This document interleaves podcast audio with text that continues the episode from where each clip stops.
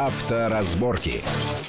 Приветствую всех в студии Александр Злобин. Это большая автомобильная программа на радио Вести ФМ. И, как всегда, обсуждаем главные автомобильные новости, тенденции, которые так или иначе могут повлиять на нашу автомобильную жизнь. Ну, одна из основных тем минувшей недели, наверное, это вот ну, история вокруг ухода или не ухода с нашего рынка Хонды и всякими размышлениями, спекуляциями, что будет с другими автомобильными компаниями, которые испытывают определенные сложности на нашем рынке в нашей нестабильной экономической ситуации, когда доллар и рубль скачут туда-сюда.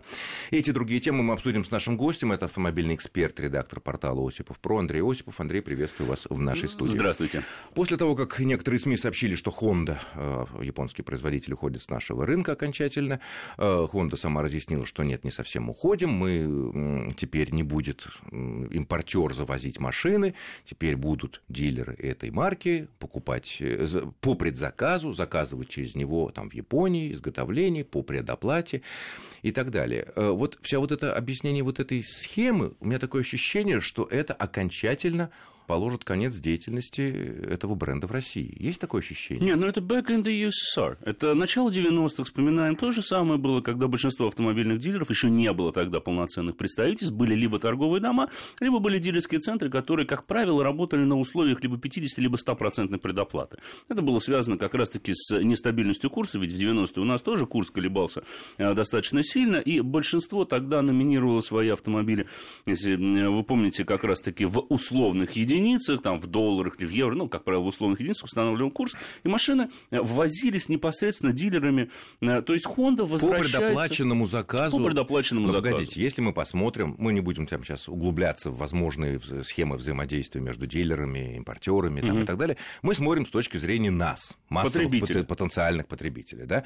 Вот э, что получается? Вот прихожу я в салон, ну, стоит там одна машина, на которой можно пощупать, потрогать, потест-драйвить, ну, захотелось заказать. Я что, должен значит, по идее, стопроцентную предоплату внести. Все зависит от того, Или там как... 80-процентную предоплату. Ведь у дилера же он, это небольшое представительство, он же не может завести себе машины, купив Нет. их. Теоретически-то он может завести себе машину, и некоторые дилеры сейчас таким образом выстраивают э, отношения с импортерами. А ведь зачастую в прошлом году некоторые импортеры перешли вообще на какую схему, что дилеры фактически выкупают эти автомобили, да, и потом их продают. И получают... Или не продают. Или не продают. Тогда у них машина остается на балансе, собственно говоря. Так. Сейчас ситуация, я думаю, что будет, опять же, напоминать то, с чем мы сталкивались. Вы приходите в автосалон, подписываете договор на приобретение автомобиля, потездравили, подписываете договор на приобретение автомобиля, там стоит определенная сумма предоплаты. Вряд ли она будет меньше 25% от стоимости. Реально, скорее всего, она будет составлять не менее 50% от стоимости автомобиля. И ждем полгода.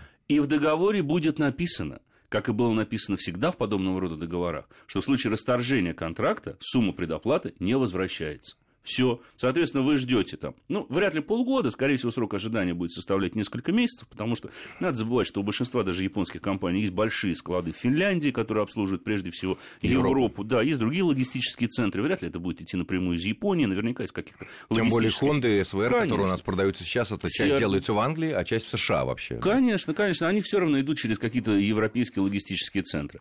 А, я не думаю, что будет большой срок ожидания, но придется, наверное, подождать. Может быть, месяц, может быть, два, и потом внести вторую предоплату, да, окончательно погасить, когда уже машина придет. Либо будет условие стопроцентной предоплаты. Я уж не знаю, а по какой как цене? Вот я не понимаю, вот если, вот я не знаю, может быть, стоит сейчас, наверное, обратиться к нашим депутатам временно, чтобы спасти автомобильную нашу вот эту отрасль, дилеров и так далее, довольно много народу там работает, э, временно приостановить действие закона о том, что э, цена не может быть э, указана иначе, чем в рублях. Смысла не будет. Ну как, если, если мы указываем, машина стоит миллион рублей, а потом выясняется, что доллар так скакнул, или наоборот. Что она уже говоря, стоит два. Ну, что, если по пропорции, да, получается. Ну, как, примерно, и, да. и, и, и как делать? А если мы пишем в УЕ, ну, в УЕ тоже, потому что мы знаем, что э, если, цен, если рубль упал по сравнению э, к доллару за там, вот, последний год где-то в два раза, да, угу. то цены на машины, как ни крути, на подавляющее Вдвое большинство не выросли. не выросли, они выросли на 30 на 40 процентов. Поэтому я думаю, за счет что... каких-то вот я не знаю там схем. Но вот именно поэтому я думаю, что такое решение особого смысла не будет. Ну перейдут автосалоны номинирование в условных единицах, перепишут ценники, но ведь это не стимулирует спрос. Количество людей, которые готовы приобрести автомобиль, от этого не увеличится. Более того, оно скорее уменьшится.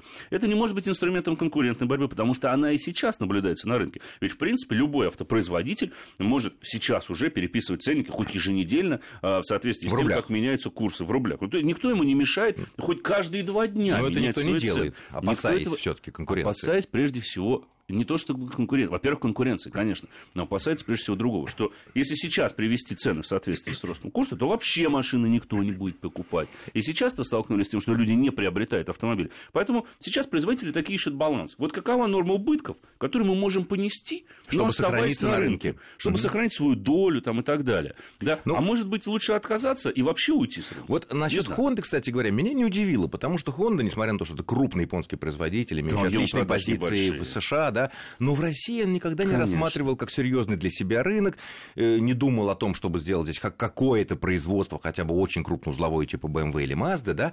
Э, мне, нет, скорее всего, тут страшно было, когда удивительно General Motors, который вложил в свое время там сотни миллионов долларов в завод, нанял кучу, и взял и ушел, и причем широкая гамма машин продавалась, и куча Opel разных, и куча Chevrolet разных, и так далее. Э, но вот если вот у Honda так, не означает ли это, что если основания полагать, что экономическая ситуация в ближайшее время резко улучшится, наверное, все-таки нет, э, что и другие могут пойти по такому пути, автопроизводители крупные, особенно те, которые не имеют здесь у нас сборки, которые вынуждены по полной платить пошлины. Положа руку на сердце, я бы не исключал такой возможности, потому что в конечном итоге может дойти до того, что производитель примет решение, что его расходы, связанные с продвижением, сертификацией продукции, с поддержкой дилеров, да, с какими-то маркетинговыми активностями, они превышают уже все разумные рамки. То есть они не получают прибыль не только от продажи автомобилей, но перестают получать прибыль от их обслуживания. Ведь не секрет, что большинство автомобильных компаний получают прибыль прежде всего не от продажи автомобиля, а от последующего обслуживания. Как и дилеры. Кстати говоря, именно поэтому Honda э, сейчас сосредоточится на обслуживании автомобиля, на выполнении гарантийных обязательств, на поставке запчастей.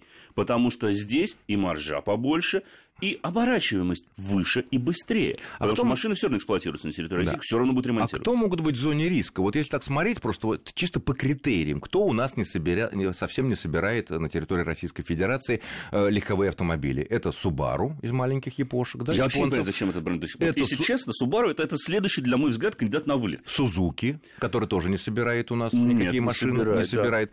Да. Э, Volvo не собирает легковые машины у нас. Volvo оператор все-таки премиум сегмента, несмотря на то, что в Volvo, я вам могу сказать честно, есть кое-какие, так сказать, э, слухи о том, что вот они тоже об этом подумывают, но надо не забывать, что все-таки это премиум сегмент.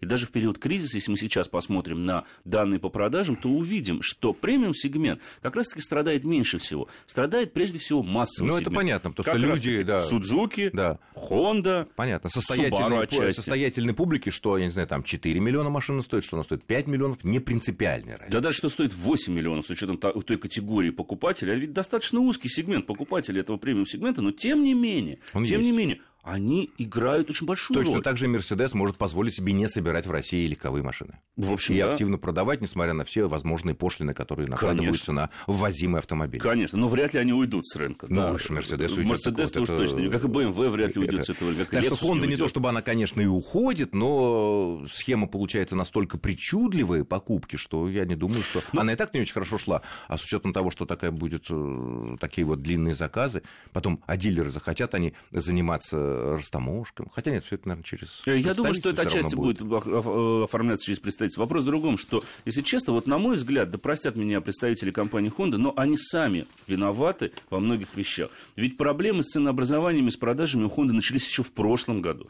Им большинство операторов рынка говорило, что, ребят, ваши цены завышены. Да, вам нужно объяснить, почему ваш Civic – это один из самых дорогих автомобилей в C-сегменте, не считая там Гольфа. Ну, с Volkswagen там, понятно, там вообще непростая история. Там маркетинг очень э, большую роль играет. Но в Honda были такие проблемы. Им объясняли, говорят, ребят, вам нужно что-то делать с ценами. Нет, вот мы хорошие машины производим, мы останемся. Вот и доигрались. Доигрались до того, что уже просто ни в какие ворота у их убытки не укладываются. Ну, да, убытки можно таковы, понять, проще да. уйти с рынка. А у нас сужается конкуренция, и это, конечно, конечно, и это, конечно. конечно, плохо, но будем надеяться, через какой-то, может быть, в какой-то дальней, среднесрочной перспективе все э, вернется на круги своя, и у нас будет относительно богатый выбор. Ну что ж, с этой темой более-менее все ясно. Следующая интересная тема, на мой взгляд, на минувшей неделе было объявлено о том, что с 21 сентября будет взиматься плата за проезд по части Новой Ленинградки, это в объезд города Выш... mm-hmm. Вышний Волочок.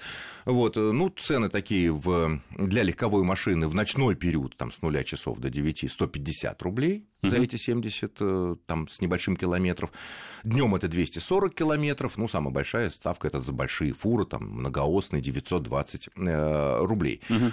Э, ну, на твой взгляд, это поспособствует как-то дальнейшему развитию вот, э, идеи системы платных дорог? Потому что ясно, что у государства на все денег не хватает, ясно, что нужно некое частно-государственное партнерство, ясно, что нужно некие частные инвестиции в строительство новых дорог, там, угу. где их не было, или там, где старая дорога, ну, ну никак не справляется наша дорога Москва-Питер, вообще позор для страны, да?